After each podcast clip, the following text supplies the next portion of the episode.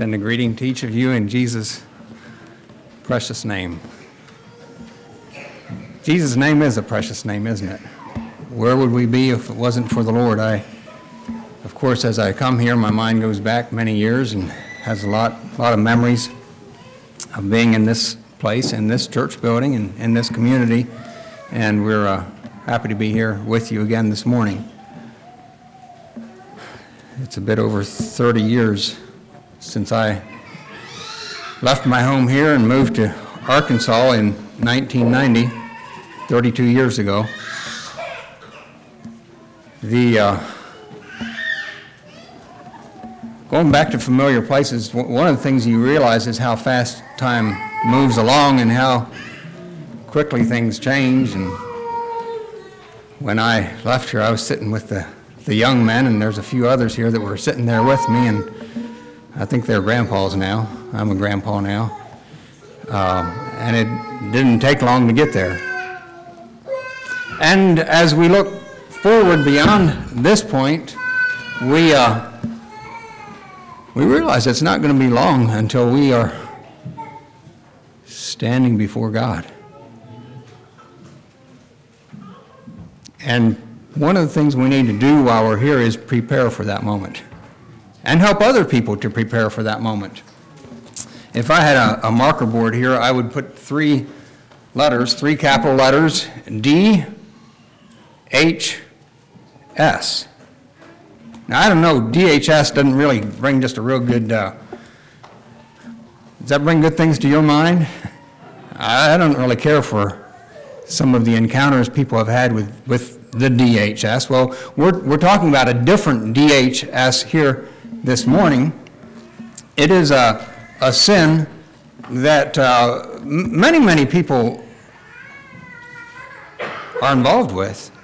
And it's a sin, unlike some sins, it is a sin that you can be sitting here this morning as a good church member, and this sin can actually be at work in your life. See, there's a lot of people that are respected and appreciated and well thought of in the church and community who are involved with this sin. The sin is that of a divided heart, divided heart syndrome. Now, there's a lot of syndromes anymore, so I'm not really focused on the drum part of it, but the sin part of it. Divided heart sin, the divided heart syndrome. That thing, that idea, that desire, that. Uh, thinking that I can serve God and me.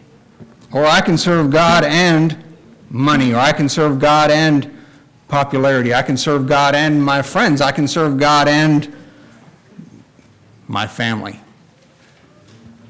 I can live a normal, respectable Christian life, but keep self on the throne. So, what is life under God's kingdom like under God's rule, if you're really living under the rule of God, what is what does that sort of a life look like? If we would uh, examine that question, how does a true follower of Jesus, a true disciple of Jesus, what does his life look like? How does he live? How does a true follower of Jesus live? How does a true Christian live? A 24 7, 365 Christian. We're not talking about a Christian that shows up at church Sunday morning and he's a Christian and he's got his church clothes on and he's got his church behavior on. Well, we're speaking about someone who's a Christian every day, every hour, every minute. That's just the life of Christ permeates his life. What does that look like? There is in the Bible three chapters that I think give us a, a, a probably as good a summary of the Christian life as any, and we call them the Sermon on the Mount, Matthew 5, 6, and 7. They are, have been called the Kingdom Constitution. If you would be a Christian, if you choose to be a disciple of Jesus, a follower of Jesus, you need to know the Sermon on the Mount. You need to know it, you need to study it, and you need to understand it, you need to live it. Memorize the Sermon on the Mount for all of us, that's a good challenge, but especially for you as young people, I challenge you to memorize the Sermon on the Mount. And don't stop with that. Meditate on it, think about it, apply it to your life, live it out. Be a true follower of Jesus. You must if you will be in God's kingdom. So I, am taking on a, sort of a big assignment. We're going to try to do a, a, quick summary through the Sermon on the Mount and then want to zero in especially on the, the divided heart part of it. Okay? So starting in, in Matthew 5, we start with the Beatitudes, the blesseds. Blessed are the poor in spirit, and so on. These are attitudes that are required if we're going to walk in Jesus' footsteps. Being poor in spirit, being needy. Anybody here like to be needy, like to be weak, like to just not have what it takes? Well, that's where the Christians start. And that's how we live the Christian life is as needy people, weak people who just constantly need the grace and the help of God. We don't have what it takes to live the Christian life. We need His grace. We need it continually. We need it more and more. Blessed are those who mourn, those who have a true, a genuine sorrow from sin, a turning from sin to God. Blessed are the meek. Blessed are the surrendered those who truly give control of their life to God. Blessed are those who hunger and thirst after righteousness, who realize, you know, what's going on in my heart, it just doesn't match up to the character of God like it should. And they're hungry and they're thirsty for more of God and more of God's cleansing and his righteousness in their hearts. Blessed are the merciful. Now, as God goes to work in your heart, and you first of all are seeing your own needs, turning from sin, hungering and thirsting after righteousness, guess what happens? It affects how you relate to others, doesn't it?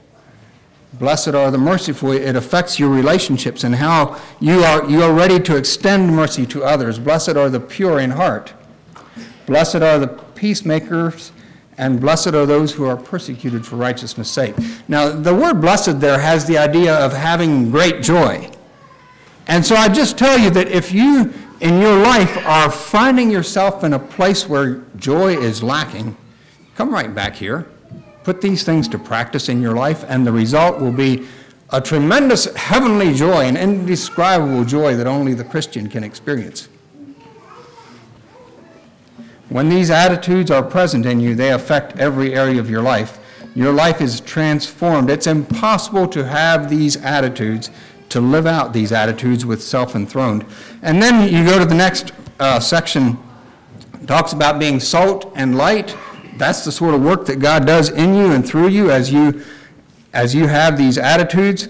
Verses 17 through 48 of chapter 5 speak of true righteousness. We already heard about the bar being raised in the Sermon on the Mount, how Jesus consistently raises the bar as if you look at verses 17 through 48, you'll see some of the changes that God brings about in, in your life. He changes your eyes, He changes the things that your eyes look at.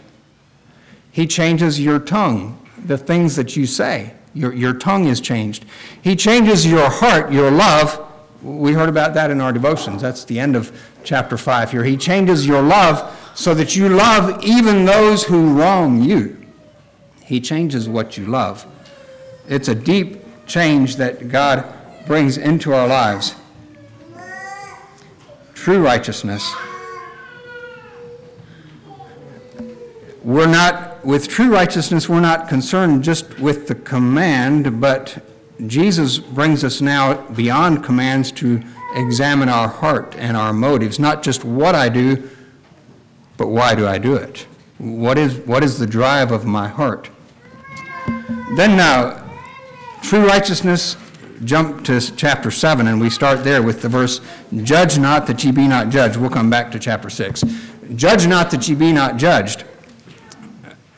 True righteousness affects how I relate to others and how I, uh, it brings honesty into my relationships with others. See, it's so easy in our relationships with others.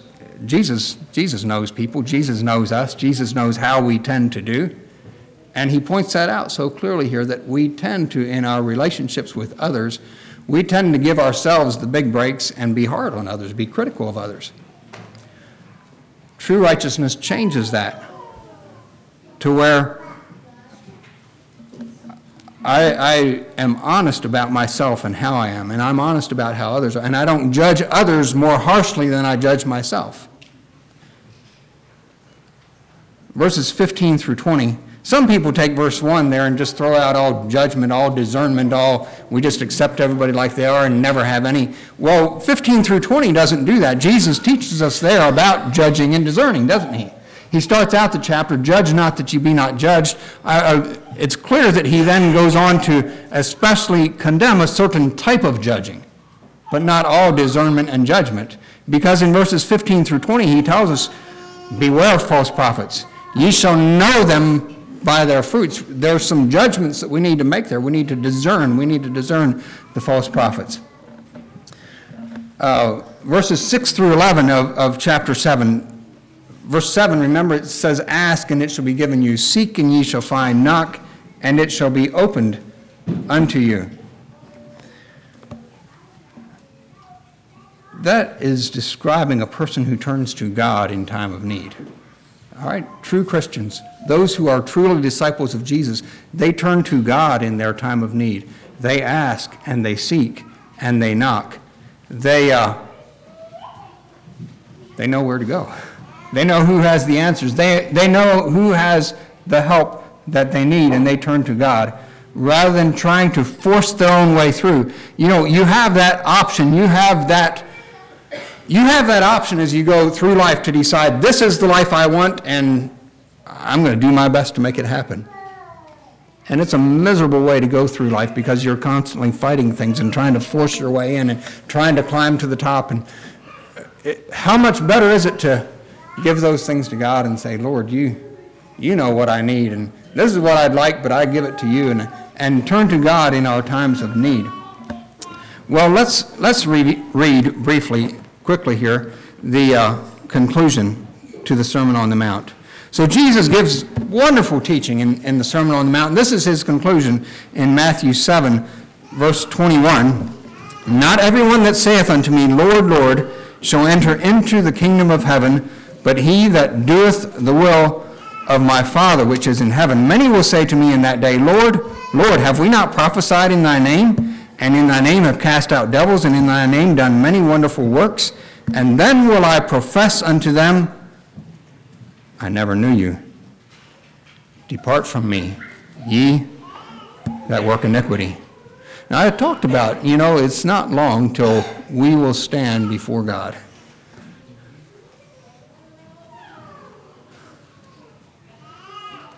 Here in Matthew 7, verse 23, we have some some words I hope and pray none of us will hear when we stand before God. I never knew you. Depart from me, ye who work iniquity. And just before that, he got done saying that many will say to me in that day, many will be there saying, Lord, Lord, you're my Lord. You're, and, and he brings out the point so clearly that it's not about saying that he's Lord, but it is living it. That's where it's at. It's not a matter simply of calling him Lord, but it's a matter of obeying him, of following him, of, of doing his teachings. Do the will of your Father which is in heaven. And then he goes on to that familiar, we say, children's story about the wise man and the foolish man, right? Well, if we as adults can get it, we'll be doing well. We need to get it. See, in that story, he brings out so clearly both heard, the wise man heard, the foolish man heard. The difference was in what they did, whether they lived it out, whether they followed the teachings of Jesus, or whether they didn't follow the teachings of Jesus. Well, let's go to Matthew 6 now. We're going to zero in a bit more on Matthew 6, and then I want to look at a, at a story from the Old Testament, an account from the Old Testament of a man who shows us the bitter end of a man with a divided heart. So Matthew 6 starts with these two words take heed. In other words, beware. Wake up. Danger zone. Well, what is the danger zone that he talks about? What is the danger? What is it that to us as Christians is so dangerous that he brings it out here and, and introduces it with the words, Take heed, beware. Take heed that ye do not your alms before men to be seen of them. Verse 5 When thou prayest, thou shalt not be as the hypocrites are. They love to pray standing in the synagogues and in the corners of the streets, that they may be seen of men. Verse 16 Moreover, when ye fast, Be not as the hypocrites of a sad countenance, for they disfigure their faces that they may appear unto men to fast. Verily I say unto you, they have their reward. What is the danger? Well, the thing that he warns us of here is seeking honor from men, seeking to be honored by people, seeking for people to think well of us. And as you, as you look at this, at this passage, you can see that you can do the very best of activities, praying and fasting and doing good deeds for others. You can do the best of activities with a wrong motive, with a dangerous motive, with a motive that has the danger of snuffing out your Christian life. You can do the best of deeds, the best of activities with that wrong motive. There's that temptation to live your life in a way that looks good to men instead of to God. Three secret tra- traits we find here of Christ followers, of true disciples. We want to look here at true disciples and how they live. Three secret traits of the Christ follower, of the true disciple. Now, there's a, a lot of, in a lot of ways, secrets for Christians are not good things, right? Many times the secret things that Christians have, have are, are hidden things they shouldn't be doing. The secret things that people do. But here are some secret things we should be doing. Secret things that true Christians do. One is alms deeds. Secret alms deeds. They're done quietly, without the trumpet, without letting anybody know we're doing them. The second one is secret prayer. Shut thy door. Pray to thy Father which is in secret. It is real, genuine, God honoring, kingdom building prayer. That's what Jesus calls us to. That's what Jesus did, and that's what we as his followers will do in secret. When, when we are stressed, when there's turmoil, when we see needs in others, when we see needs in our own heart, I've got to go talk to Daddy about this. That's the Christian. That's the Christ follower. I've got to go talk to Daddy about this. I need to talk to my Father in heaven about this. I need to bring these needs. I need to intercede for others. Praying on the streets for honor doesn't fit with being poor in spirit or being surrendered or hungering and thirsting after righteousness. God is like the Beatitudes. I mean, He calls us to have those attitudes in, but in the Beatitudes, but God is like the Beatitudes. He's not parading on the streets. Almighty God is found in the secret places. You go in the secret places, you can, you can have communion, sweet communion with Him. Verse 16 secret fasting, earnest, diligent, sacrificial prayer and fasting versus parading my spiritualness. I'm going to just read a few verses from Matthew 23, verses 5 through 8. Matthew 23 is where Jesus gives that list of woes. Woe to you, scribes and Pharisees, hypocrites. Well, in verses 5 through 8, he says, But all their works they do for to be seen of men. They make broad their phylacteries and enlarge the borders of their garments, and love the uppermost rooms at feasts, and the chief seats in the synagogues, and greetings in the markets, and to be called of men, Rabbi, Rabbi. But be not ye called Rabbi, for one is your master, even Christ, and all ye are brethren. Now, that'd be nice. I, I wish I could uh, read through a passage like this and just say, you know, those people out there, they've got problems with this. They like to be honored. They like to have the top seat. They like to be well thought of. They, but I can assure you, as I look, I, I'm sure it's right here. And sadly, I'm sure it's right here. I know it because I live with it. Loving to be honored, loving to be well thought of, loving to be respected. Jesus calls us to forsake that and to follow him and to seek his honor and his honor alone. That's where our heart needs to be focused is on bringing glory to our dear Lord Jesus. Bringing honor to God, not seeking honor for ourselves.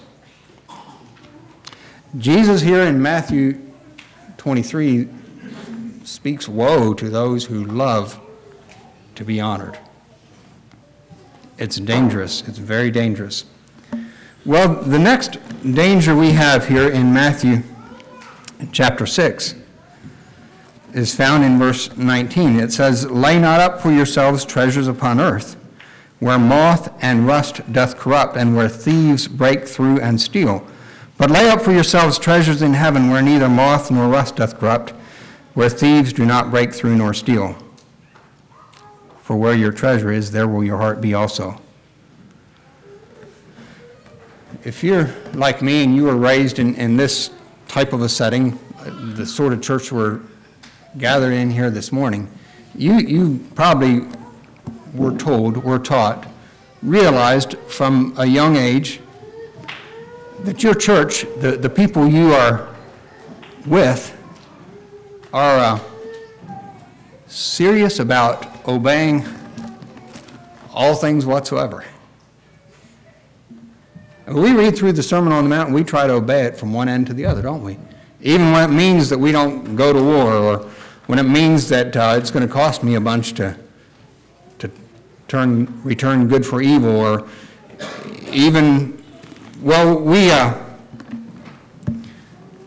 back in the summer of 1990, just before I moved out of Lancaster County, I, I was making preparations to move to Arkansas, was going to be the principal of an ACE school in Arkansas, and so I went to Dallas, Texas for training for, for that. And uh, we were there Monday morning, training started. Uh, it was a multi-denominational setting, but largely more of a back, Baptist background. A lot of Protestant people, a few Mennonites there. Uh, we were we were all required to wear our suit coats, so I wore my plain coat. Well, in that group of probably 40 trainees, it didn't take me long to spot another plain coat.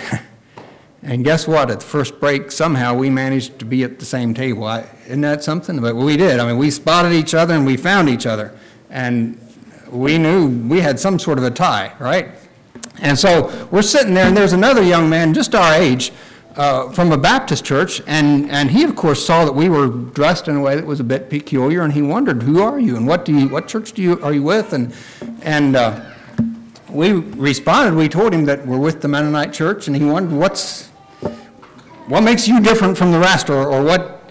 And uh, we told him that you know, I mean, we are just we just do our best to just look at the scriptures, look at the New Testament, look at the teachings of Jesus, and obey them all. And his response was, uh, Well, that's what we do too. Well, I knew better than that. I mean, I knew, you know, they've got, they've probably got divorce and remarriage in their church. They probably, I'm sure they, they uh, participate in the army. And, you know, I could have probably gone down a list of 10 things and said, I, I don't think you do this and this and this and this and this. And of course we do. I mean, y'all sit up a little straighter and we do, don't we? We do. We do all things, don't we? Well, I thought we did, and I'm grateful to be part of a group that wants to do all things. But today I read the New Testament, and I'm not so sure that we do so well at it all, all the time. And this is one of those. This is one of those I think that we struggle with sometimes. How well do we apply this passage of Scripture to our daily lives? Lay not up for yourselves treasures upon earth. I just say that if this scripture does not inform your financial decisions, if you're not making financial decisions in view of this, I think you're missing it in an important area of your life, in an area that's going to bring a lot of danger into your life. This is the other area of, of warning that Jesus gives to us in this chapter. Are riches a blessing or a curse? Wow, I don't know. That's sort of a hard. I mean, I, is that too too strong language? Uh, let me let me reword that just a little bit in a way that I think will help us maybe to understand it a little better. Are riches a help or a hindrance? Let me uh, just read to you quickly. The first five times in our King James Version, the first five times that the word riches is found in the New Testament, this is what we read The deceitfulness of riches choke the word. That's two times it's that. The deceitfulness of riches choke the word.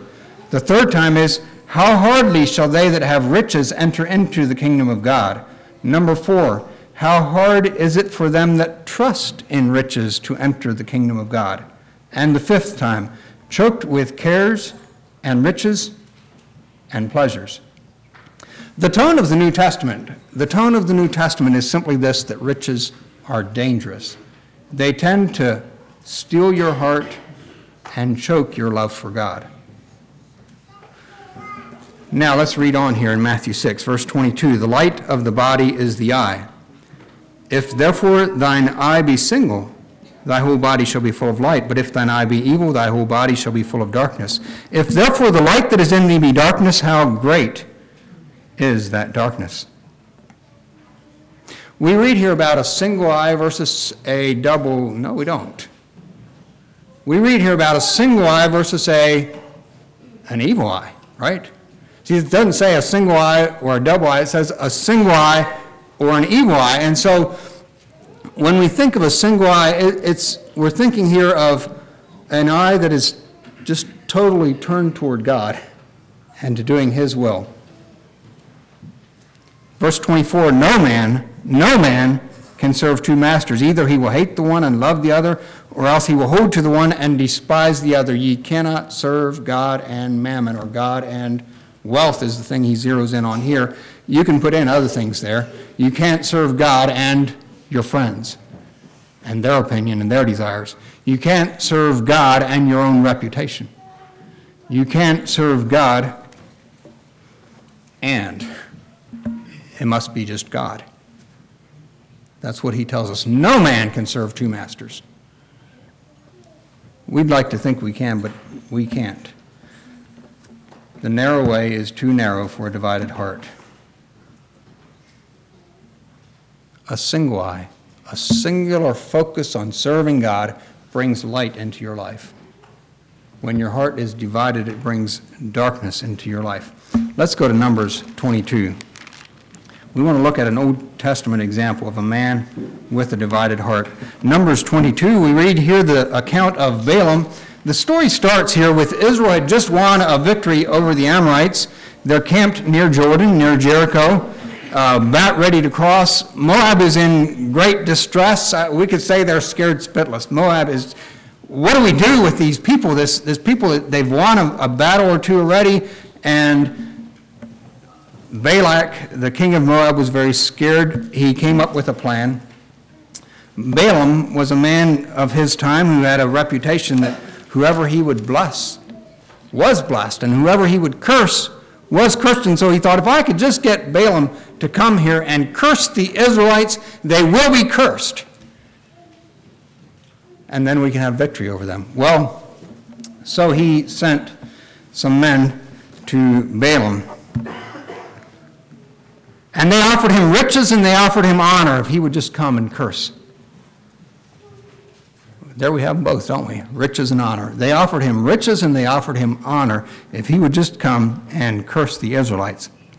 And so Balaam said, Well, I've got to talk to God about this. Verse 12 of Numbers 22 God said unto Balaam, Thou shalt not go with them, thou shalt not curse the people, for they are blessed. Now, just think about it. That's a pretty clear statement from God, isn't it? You're not supposed to go with them. You're not supposed to curse this people. These people are blessed. Very clear direction from God. Well, Balaam rose up the next morning and said unto the princes of Balak, Balak, Get you into your land, for the Lord refuseth to give me leave to go with you. Now, in that little sentence there, we've got some, I think, at least a peek into his heart. God refuses to let me go. I think it's Wilson's that, that defines that Hebrew word that's translated refuseth translates it as to refuse with a resolved mind that cannot be prevailed on by the means that have been used. In other words, it seems likely there was, there was some conversation between God and Balaam. That God didn't just say, No, you can't go, and Balaam said, oh, Okay, that's fine. No, it seemed Balaam, and as we continue the story, we see this. Balaam wanted to go. Balaam wanted the honor. Balaam wanted the riches. And every argument he could bring to God as to why he should go, it, God just wouldn't be moved. And finally, the next morning, Balaam comes back to them and says, I can't. God refuses to let me go. Sorry, I, I can't go with you. Well, it would be nice if the story would end there, wouldn't it? But it doesn't. And so when uh, Balak discovered that Balaam couldn't be moved by the money and the honor that he promised him, he, well, what do you do when you're just trying to force your way through life? You just, you just amp up the power, right? And so he put a little more force in it, and he amped up the wealth and the honor. I'll give you greater riches and greater honor if you just come. And this was Balaam's response, beautiful response in verse 18. And Balaam answered and said unto the servants of Balak, If Balak would give me his house full of silver and gold, I cannot go beyond the word of the Lord my God to do less or more. Isn't that a beautiful response? You know where it came from? from his head. He knew what to say. He, he gave a head response. Look at the next verse, and I think we see his heart. All right? Look at verse 19, and now I think we hear his heart. Now, therefore, I pray you, tarry ye also here this night. God had given him such clear direction the first time around. He had a very, very clear word from God. This is a blessed people, do not curse them. But this was his response Tarry ye also here this night, that I may know what the Lord will say unto me more. Maybe, just maybe, God changed his mind on all this. Hang around. Let me talk to God some more. And God came unto Balaam at night and said unto him, If the men come to call thee, rise up and go with them. But yet the word which I shall say unto thee, that shalt thou do. And we don't have any indication they came, but he was up the next morning and ready to go with them. And we know that as God looks at that all, that God was angry with him. It tells us that in verse 22 and God's anger was kindled because he went.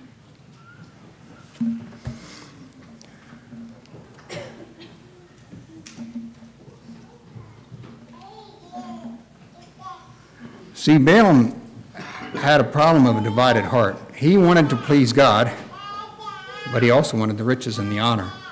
And when we're in that place, when we're in that place of a divided heart, it makes it really hard for us to find God's will, to obey God's word, to just move forward doing what God wants, because we're torn in that place of our own desires and God's desires. We have a divided heart. So Balaam rose and went without the condition being fulfilled. We don't read that the condition was fulfilled, that they came and called him the next morning. Well, so Balaam went. Um, we'll skim over this pretty quick. He had that encounter with the donkey, the donkey talking to him. Um, he, he went, and as you look at, at his interaction with Balak and with the, the blessings that he pronounced on Israel, there was a lot of ways in which he was very successful. I mean, he did what God told him to do. He blessed. Let's just read uh, uh two verses Numbers 24, 8 and 9. God brought him forth out of Egypt. Here, Balaam, Balaam is making a prophecy concerning Israel. God brought Israel forth out of Israel. He hath, as it were, the strength of an unicorn. He shall eat up the nations his enemies, and shall break their bones, and pierce them through with his arrows. Now, notice this. Uh, we're, we're going to come to something a little bit later that will say, What? Because of this verse. He shall eat up the nations his enemies, and shall break their bones and pierce them through with his arrows. Now, if you were Balaam and you just made this prophecy, what would be probably the stupidest thing you could possibly do? Wouldn't it be to go join the enemies of Israel and fight against them? I mean, you just got done saying they're going to pierce their enemies through with arrows. Okay, let me go join their. No, that's that's not intelligent at all, is it? He couched, he lay down as a lion, and as a great lion, who shall store himself up? Who shall store him up? Blessed is he that blesseth thee, and cursed is he that curseth thee. So Balaam goes home, and at this point it, it looks like he's successful. Right after this comes Numbers 25. Numbers 25 is where the Moabite women seduce the men of Israel, right? And uh, Israel experiences defeat because of this, experiences judgment because of this. Uh, the, the Moabite women are coming by, and the men of Israel are just going after them, and this is something God strictly forbade them to do. But they do it anyhow.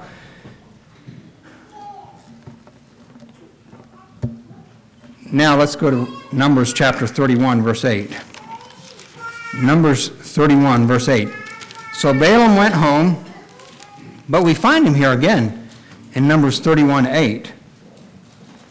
It says this Speaking of Israel, they, the Israelites, slew the kings of Midian, beside the rest of them that were slain, namely Evi and Rekem and Zur and Hur and Reba, five kings of Midian.